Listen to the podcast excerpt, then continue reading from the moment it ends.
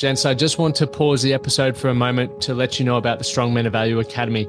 You will have heard me refer to it a number of times, and I want to bring more attention to it. So this isn't just a program. It's a life-changing environment and community of men who are focused on personal and professional growth. We're looking at areas of relationships, wealth, and health, things to help you thrive and maximize your life. Imagine having bi-monthly one-on-one coaching sessions with myself, weekly group coaching calls, and an incredible brotherhood of high achievers by your side. Now we're diving into resilience, leadership, and holistic growth to not just succeed in your career, but to thrive in your health and your relationships. Your journey to greatness, it starts here. So join the movement, and you can apply for the Strong Men of Value Academy. You can head to themanthatcanproject.com to find out more. Hey guys, it is the 27th of December here in Australia, and I'm currently in Kabbalah, which is 2 hours west of Brisbane. And I've just been sitting up on the balcony here reading an incredible book called The Seven Habits of Highly Effective People. Now, it's a book that I read last time, probably 3 years ago, and I clearly didn't take much in because I haven't highlighted it, and I know for a fact from personal experience that every book I highlight I'm fully absorbed in. So this time I've started turning it into a bit of a colouring in book, but definitely getting a lot of lessons from it.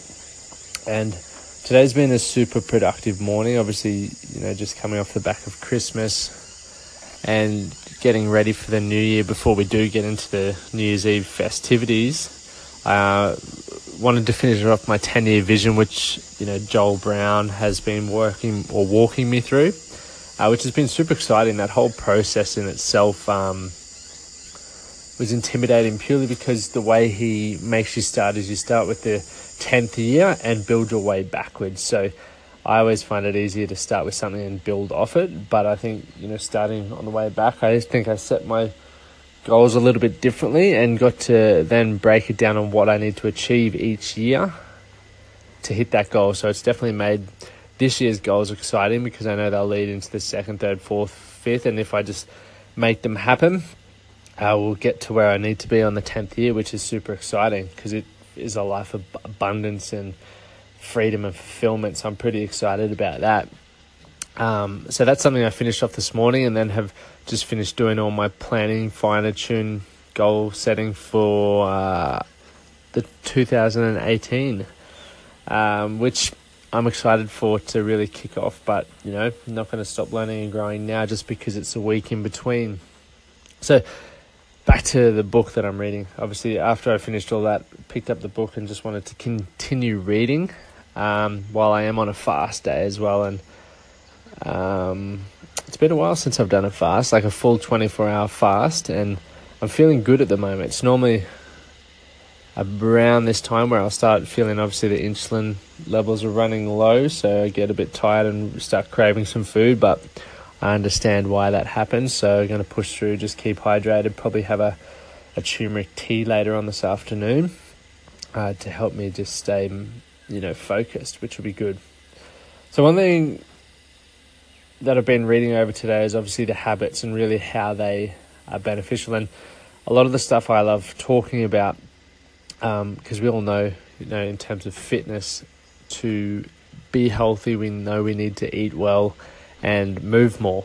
Super simple, but why don't we? And it's obviously comes back to our values around that, but the habits that we have in place for that. And Stephen Covey has given a great little example here. You know, using three circles is if you were to draw the circles together as if they're in a triangle, so they're all overlapping, and in that middle part is the habit. Okay, so one circle would be the knowledge, another would be the desire, and the third circle would be the skills. So in order, when you're obviously creating a habit or unlearning a habit, because we've got good and bad habits, obviously, you know, it's, do you have the knowledge or the, you know, what to do and why you're doing it? Okay, do you, once again, going back to the desire, do you want to do it? Do you have the motivation to get up and do it? And skills, do you have the skill to do it efficiently and effectively to get the result that you want? Now, let's break all of those down. So, and let's use that, obviously, moving forward in terms of improving your mental well-being through physical fitness for the year of 2018, it's do you know what to do and why you're doing it?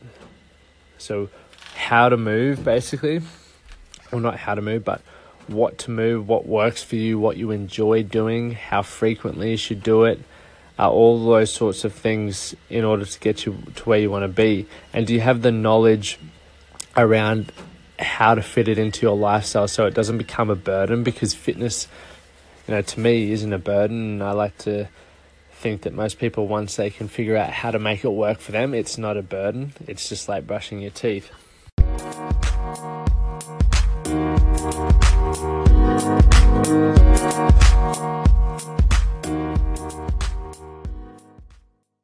Thank you for listening to the Man That Can Project podcast.